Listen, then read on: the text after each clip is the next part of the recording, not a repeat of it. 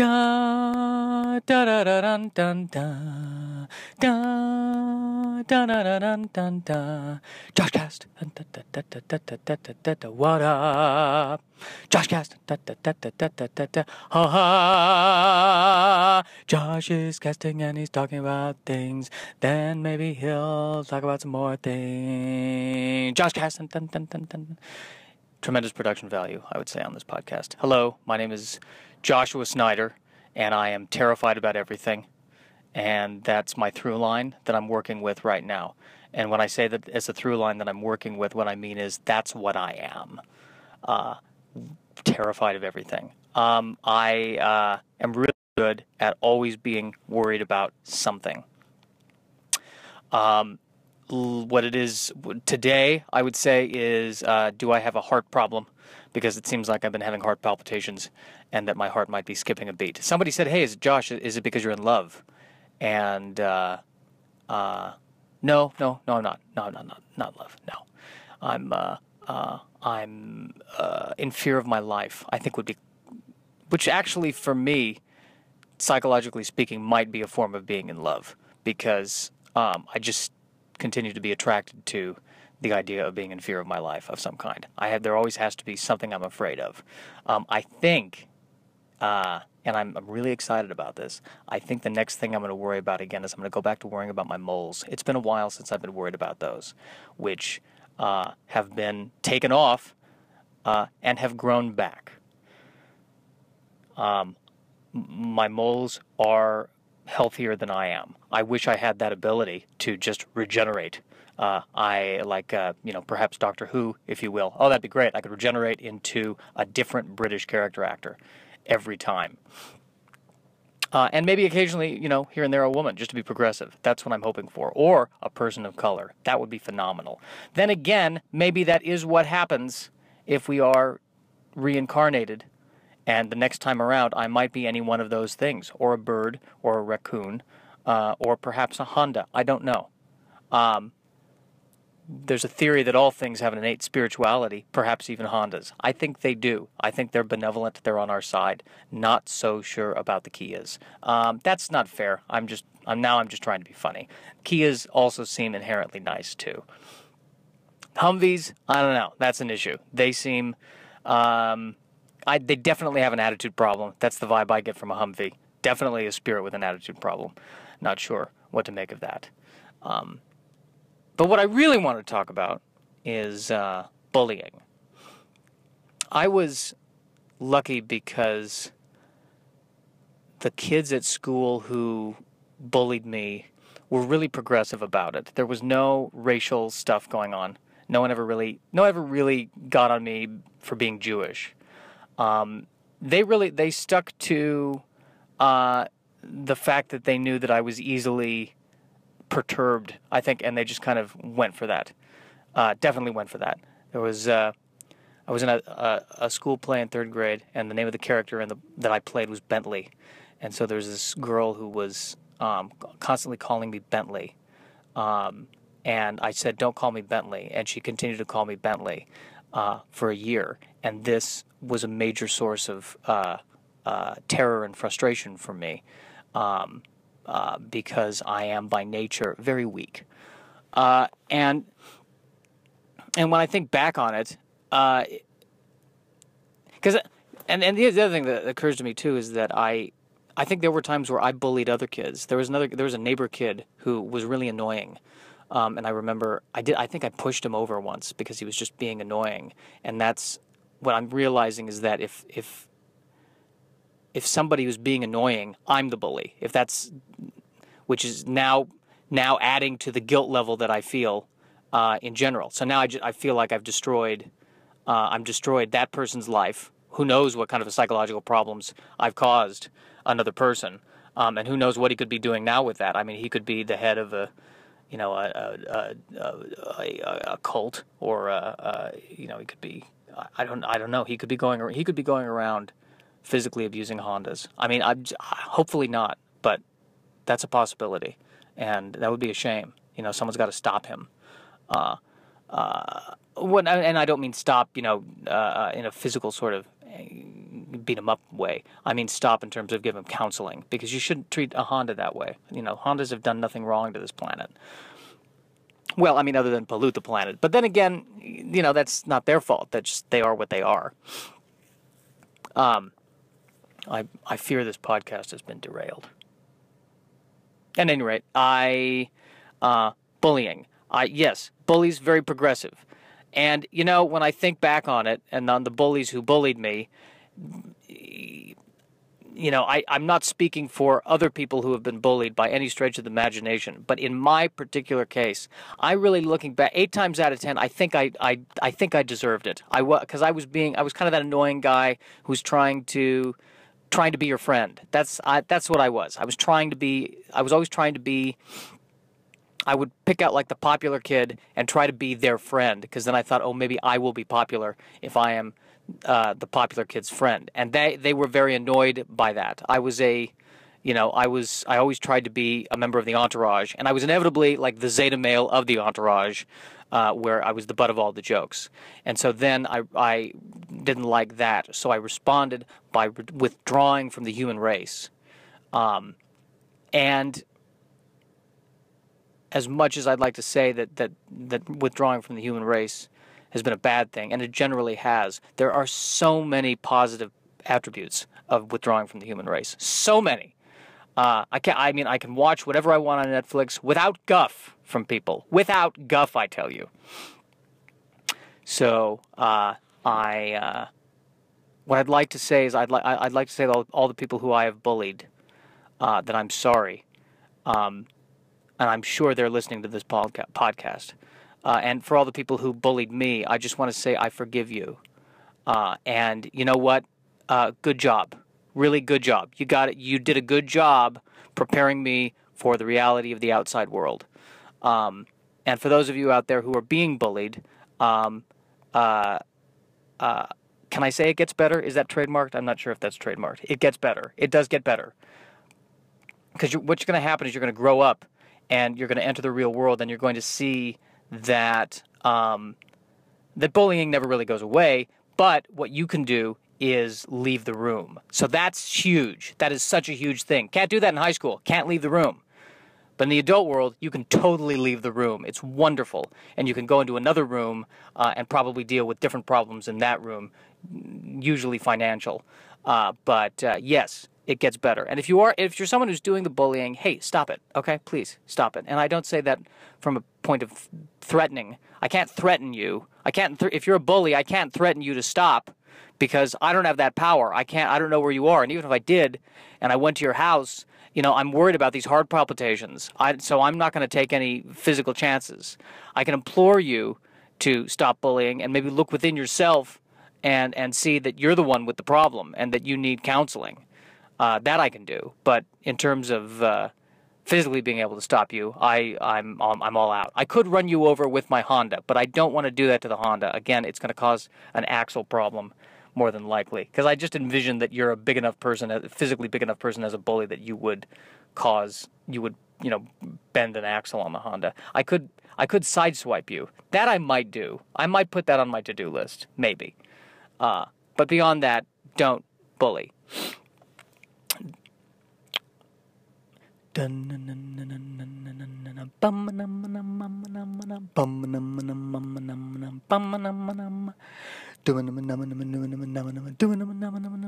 I was uh, I happened to be at like a, a little cafe yesterday. Cafe. It wasn't a cafe. It, a cafe is that's where you go to write a novel, and that's like a sexy place where a cafe. It, it's you know it was built in the 1850s somewhere in France, and uh, I'm sitting there writing a novel, and a beautiful woman walks in, and she sits down next to me, and she says, "Are you a poet?" And I say, uh, "No, I'm a stand-up comedian." And she says, "Oh, well, comedy is the poetry of of bodily functions." And I and I say, "That's that was a good attempt at something." Uh, it was I I see kind of where you were going, but I'm not totally on board with that. And she said, "Well, I wouldn't know." How to make this into a funny situation because I am a poet. And I would say, Oh, what kind of poetry do you write? And she says, Well, I like to write about Hondas. Uh, and I'm like, Well, I'm on board right there. What's your, you know, show me a Honda, what's your Honda poetry? And she would say, It's, roses are red, violets are blue. And I'd say, I'd stop right there and say, okay, you're making fun of me now. And she said, no, I'm not. I'm, that's literally how I'm starting the poem. And then I would say, wait a minute, you can't, 2016, you can't start any poem seriously with roses are red, violets are blue. And she says, that's not true. I'm challenging that assumption. I feel from my artistic soul that I need to start this Honda poem uh, with roses are red, violets are blue. And I say, okay, I apologize for stepping on your artistic integrity. And she says, thank you. And I say, please continue. And she says, roses are red, violets are blue. I enjoy Hondas. And then I say, and you should too, because I'm assuming that's the end of the poem. She says, no, there's no, no. The end of the poem is a pause where you have an urge to make it rhyme, but you don't actually say it. That's that's how the poem works. And now I'm torn because I'm physically attracted to this woman. I really am, because she's she's wearing one of those berettas. Is that the the beret? She's wearing a beret. She could also be carrying a beretta. That would, and you know what? That would make her even a little more hot. She's carrying a beretta and she's wearing a beret and she's quoting Honda, quoting Honda poetry to me, and I find that very attractive. But at the same time, the poet, the poetry, I don't think is particularly good. And I, fr- I remember I have a friend from college who talked about how he always had issues if he was dating because we were both theater majors, and he said, well, you know, it's it was awkward dating somebody who he doesn't think is a good actress, and I, I would have a similar situation here. How do I date someone who I is clearly not, you know, maybe poetry's not their thing? But that, you know what? I, then I, then I now I feel guilty for making a judgment on her poetry. I mean, if her poetry brings joy to her and it brings joy to other people, why am I sitting here judging that? That's ridiculous. So I would stop that, and then and then you know this fear that I'm going to hurt her feelings or this notion of how you know how do I live with someone who's writing this kind of poetry is just another one of those excuses for me to not just ask her out right there and say hey you know what are you what are you doing later and you know she's saying I I'm I'm a lesbian and I'm going of course you are because I'm attracted to you and I'm always attracted to women who end up being lesbians that's how it happens and you know we she orders an absinthe because I feel like she would uh, somebody wearing a beret and a beretta doing Honda poetry in France in a cafe would order an absinthe. And she orders an absinthe, and you know we talk a little bit more, maybe about Van Gogh. Is that Van Gogh? There, Van Gogh. That's Van Gogh would be uh, Van Gogh as a teenage goth enthusiast. Uh, but then maybe was it Van Gogh? I don't know how it was pronounced. We but we would talk about him, and I would say, yeah, I love the sunflower picture. Um, there's just and the and the Starry Night one that was good. Was that Van? I hope that's Van Gogh. Oh God, I could Google this. I just don't want to. Uh, and we, you know, we have a nice conversation, and that's the end of it. Uh, and she leaves, and I go back to writing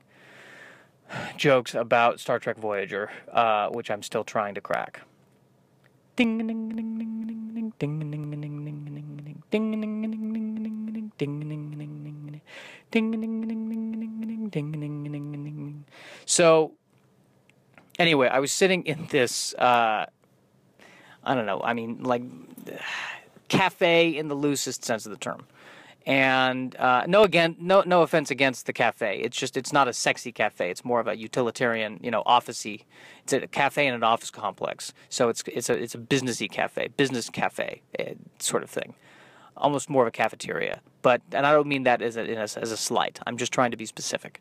Uh, and I'm sitting there, and TV's on, and it happens to be playing one of these children's programs. And uh, I cannot stand how the the children's programs, uh, some of them really talk down to kids. With it's just that that insincere, "Hey kids, we're gonna go on an adventure today. Let's go on an adventure today. Hey kids, what kind of craft would help you fly over the trees? A train?" a plane or a boat. And I was sitting there hearing that, and I was thinking to myself, well, you know, hopefully the plane would get you over the trees. Hopefully. I mean, in an ideal world, theoretically, there are situations, there are times when it doesn't. You know, I hate to break it to you kids, but, uh, you know, hopefully it would. Why, why do you want to go over the trees? Do you? I mean, are you just are you doing a survey over the trees specifically? Where where's your destination?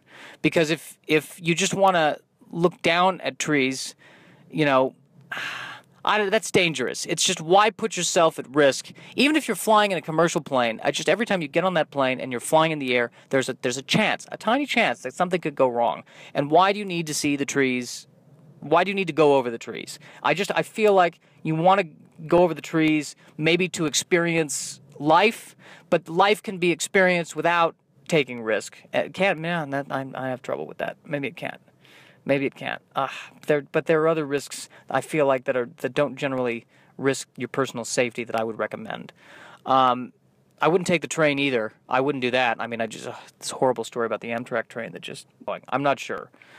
Point is, I I'm not a train fan. It's just it's you know, there's even a Power Ranger. One of the Power Rangers series, they the the Zords were trains, and like how do you you know you're assuming the bad guy is always going to be right there next to the track. That's a big assumption, especially when you're a Power Ranger. I just it's a risk. It's a risk. I wouldn't do trains. Then there's boats. Don't even get me started on boats.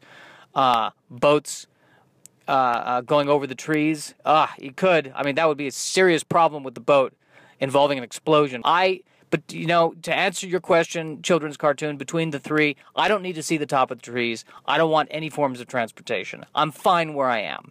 Uh, I can see the tree fine from here. I can extrapolate mentally what it looks like from the top, and that's enough for me. So thank you. Okay. Um, I uh, I don't, but I, I don't like the way that they talk down. It's that it's that voice. You know, kids. We're going on an adventure today, kids. Like here's how I. This is the children's show I would do. Um, it would be in a living room. Um, not messy, but not entirely clean either. You know, there's a few magazines, and there's maybe two empty bottles of Perrier. That's uh, that would be the living room, and the host, um, the the host would be. Uh, I could I could host it. That's fine. I'd host it, but I wouldn't I wouldn't do that voice. I'd be, hey kids, welcome to the morning show. I'm here to teach you, you know, in in a, in a you know, I'm here to teach you about life, kids. That's what I'm here to do. And sitting next to me or sitting in the corner would be Jean Paul Sartre. And he'd be smoking a cigarette. And all he would do occasionally, the camera would pan to him and he would just go, Why? Why? Why? That's all he would do. That would be his thing. Um, it'd be a running gag, if you will.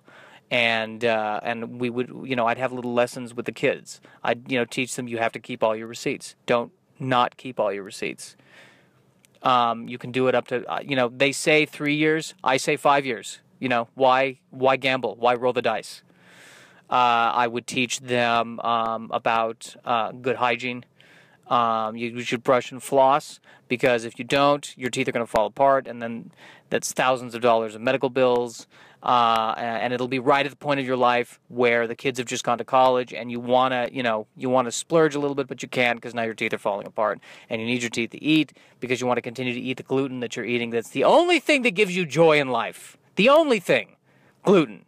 And now you can't because because your teeth are screwed up because you didn't brush you didn't floss uh, like you were supposed to when you were watching the children's program that said brush and floss your teeth because they were talking down to you and you're like, don't talk to me like that. I will do what I want to do. I'm a fully realized human being. Uh, even though you're not a fully realized human being at the time. Who is a fully realized human being? I don't know. I wouldn't have that discussion with the kids. That's a bit much. Or on the other hand, would I? Kids might be able. To, kids might be more fully hu- realized human being than adults. I'm not sure. Anyway, point is, uh, that would be my show. That's what that's what I would do. Um, I'm not sure how long this podcast is going. Um, I'm going to take a look right now. Just curious. See where we're at. We're at, uh, okay, perfect. 20 minutes, 50 seconds. I don't want this to be any more than 20 minutes, so I'm only a minute over. Um, I am uh, headlining uh, a show in the Yoo-Hoo Room in April. Um, it's a clean show, and I encourage the two of you who are listening to come and watch. Uh, for the date and the time, go to flapperscomedy.com uh, I hardly recommend that you do it. And it should be a lot of fun. A great show at Flappers Comedy Doc, uh, Flappers Comedy Club in the Yoo-Hoo Room. Um, I believe it's the I believe it's the third Sunday of April. That's what I want to say.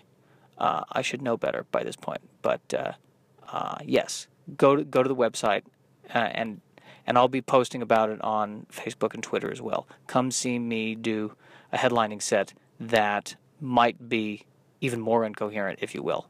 Uh, hopefully not, but I'm sure we'll we'll see. This is the end of the podcast. The end of the podcast. And the children sing and the children play because this is the end of the podcast. And now I'm going to press stop record.